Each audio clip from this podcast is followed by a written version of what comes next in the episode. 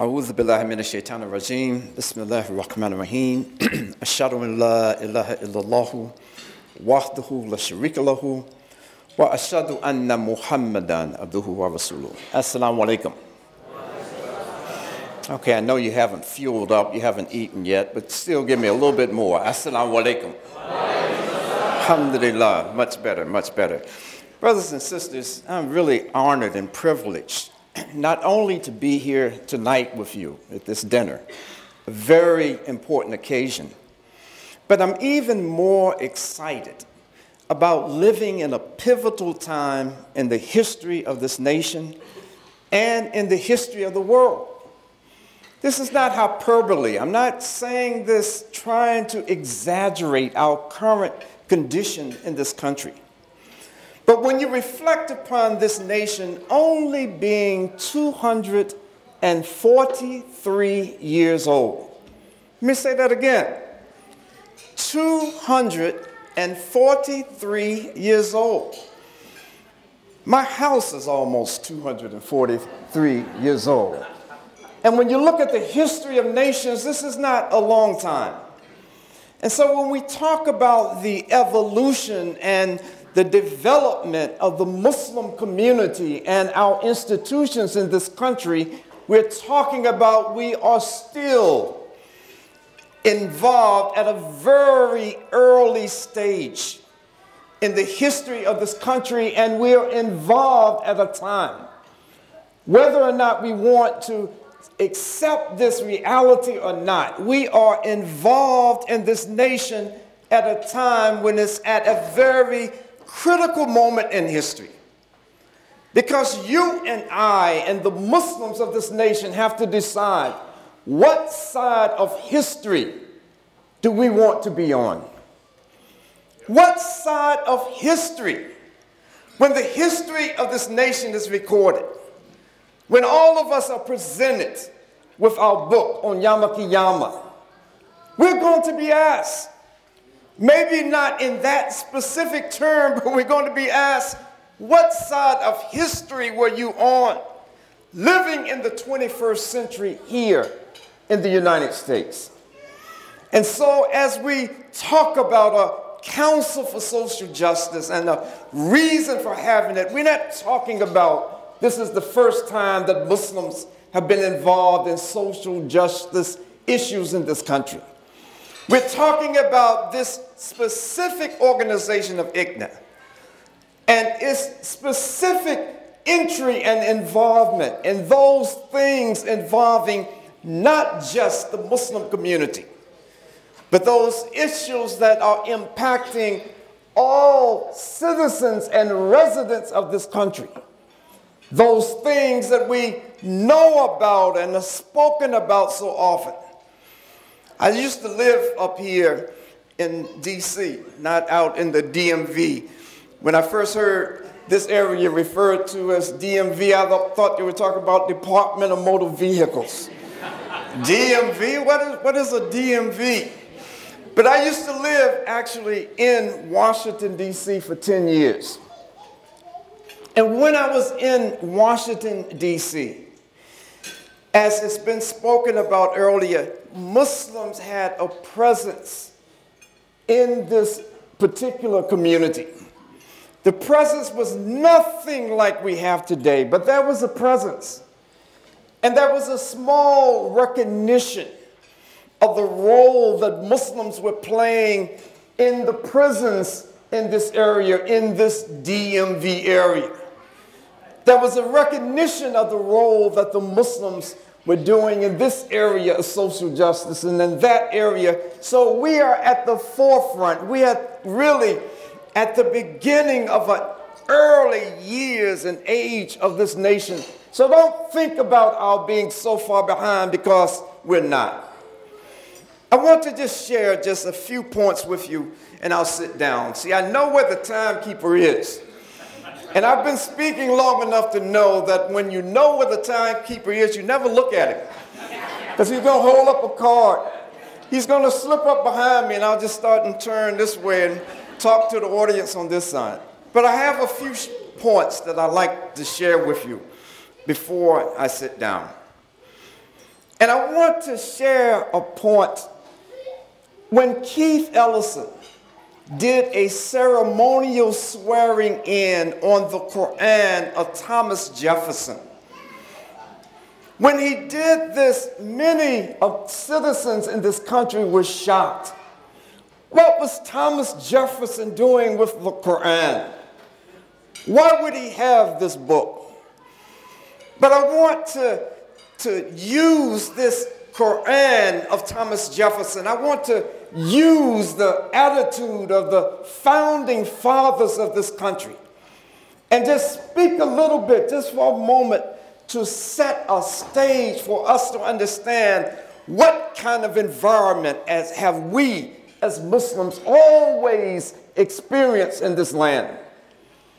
Thomas Jefferson had a Quran. Of course, he did. Many believe that he probably had at least two because the first one that he had got burnt up, is believed burnt up in a fire. So whether that one was burned up or not, and Keith Ellison and others now have uh, uh, in a ceremonious way sworn in to the House of Representatives on that Quran or not. We need to know that at that time of the founding of this nation, there was a debate about what would be the civil rights. Who would be allowed to be citizens in this country? And Thomas Jefferson was on the side of even the Muslims, even the Mohammedans, even the Turks would be allowed, should be allowed to be citizens in this country.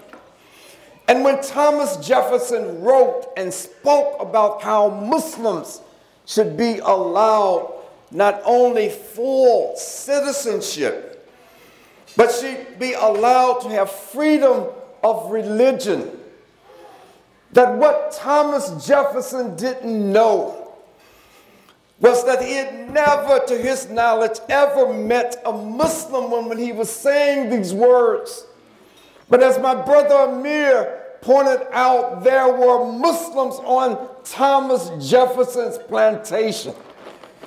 There were African enslaved people who had been kidnapped and brought to this country. So why, all, while all of the good sounding words about freedom and equality for everyone, that even Muslims, if we have Muslims in this country, they should be allowed to practice their religion. They should be allowed to run for office. The reality was that there were Muslims already here by the thousands, but those Muslims were being denied every dimension and aspect, not just of being an American citizen, but being a human being under this hideous chattel slavery. And so the Muslim community in the United States started out in a struggle for social justice.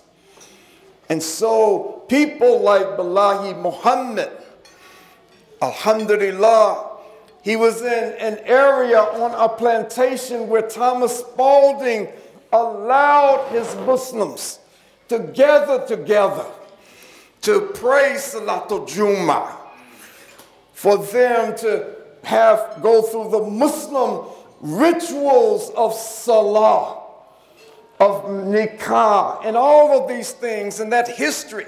Like Brother Amir has is telling us these stories. That was a part of the struggle of Muslims to maintain their Islam. They were not converts to this religion like I was a convert a few years ago. And so when we move away from this period of these founding fathers and this imaginary talk or the talk about imaginary Muslims in the country, we have to recognize no, Tommy boy. There were already Muslims in this nation. And Tommy, you had them right on your own plantation, you and your boy, George. George had more on his plantation than you got on your plantation. So Muslims have been here. We have been here in struggle. As I move quickly, see that? I told you I shouldn't even look down. Shouldn't even look down, man. I know better than that.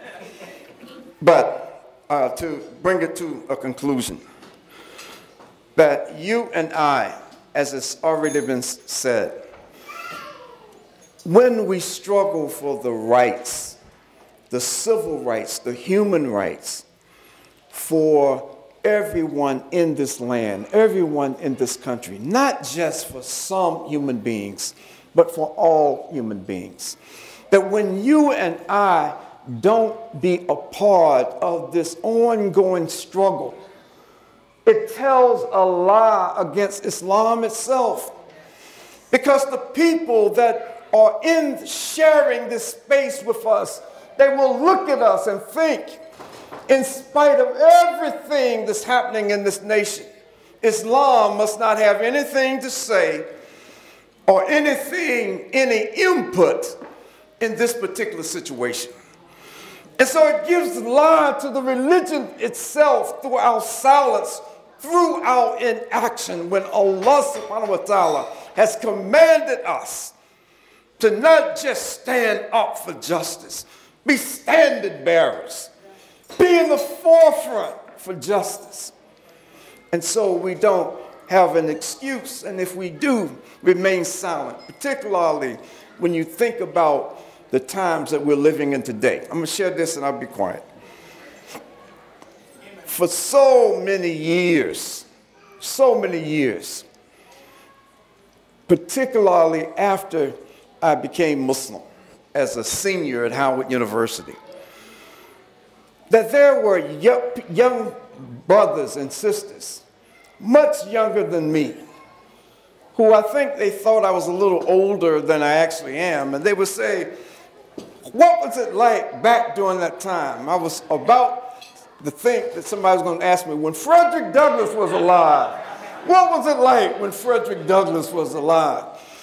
But I told them, even then, be patient.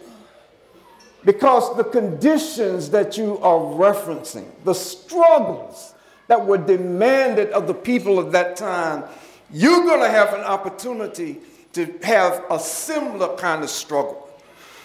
That you are going to have to benefit from that work of those who've come before you and then add something to the picture. You will have the opportunity. You don't have to have been alive during the civil rights struggle in this country.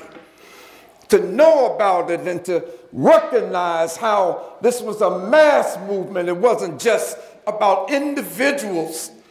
This was a mass movement that took, caught fire all across the nation. You will have an opportunity. Here he goes. You will have the opportunity to be able to be a part of a collective action to bring true justice and equality to this land. Now, generally say three times that I'm closing. I'll just say twice now because he's already at the foot of the steps. In closing, I want to emphasize how the struggle, the efforts of social justice for Muslims in this country is something that all of us should be involved in in one way or another. We would love for you to be involved in our Muslim prisoner support project and go to the jails and provide services and lectures and all of that. But if the jail ain't your thing, because I know some brothers in North Carolina that I've taken them with me to visit certain prisons. And the first time they hear those metal doors slam behind them, they almost wet their pants.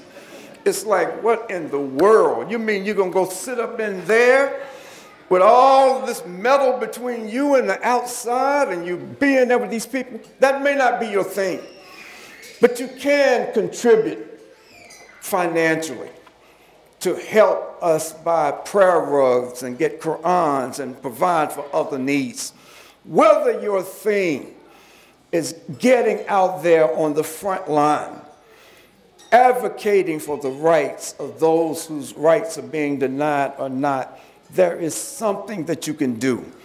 And if that something is no more than making dua, never underestimate the power of dua. is the greatest weapon that Allah subhanahu wa ta'ala has given us if we want change. Then turn to the one who has said about himself, I have made dhulm, I've made oppression unlawful for myself. So don't you oppress, don't you be a part of the oppressors. And let us not be part of that by remaining silent. Assalamu alaikum.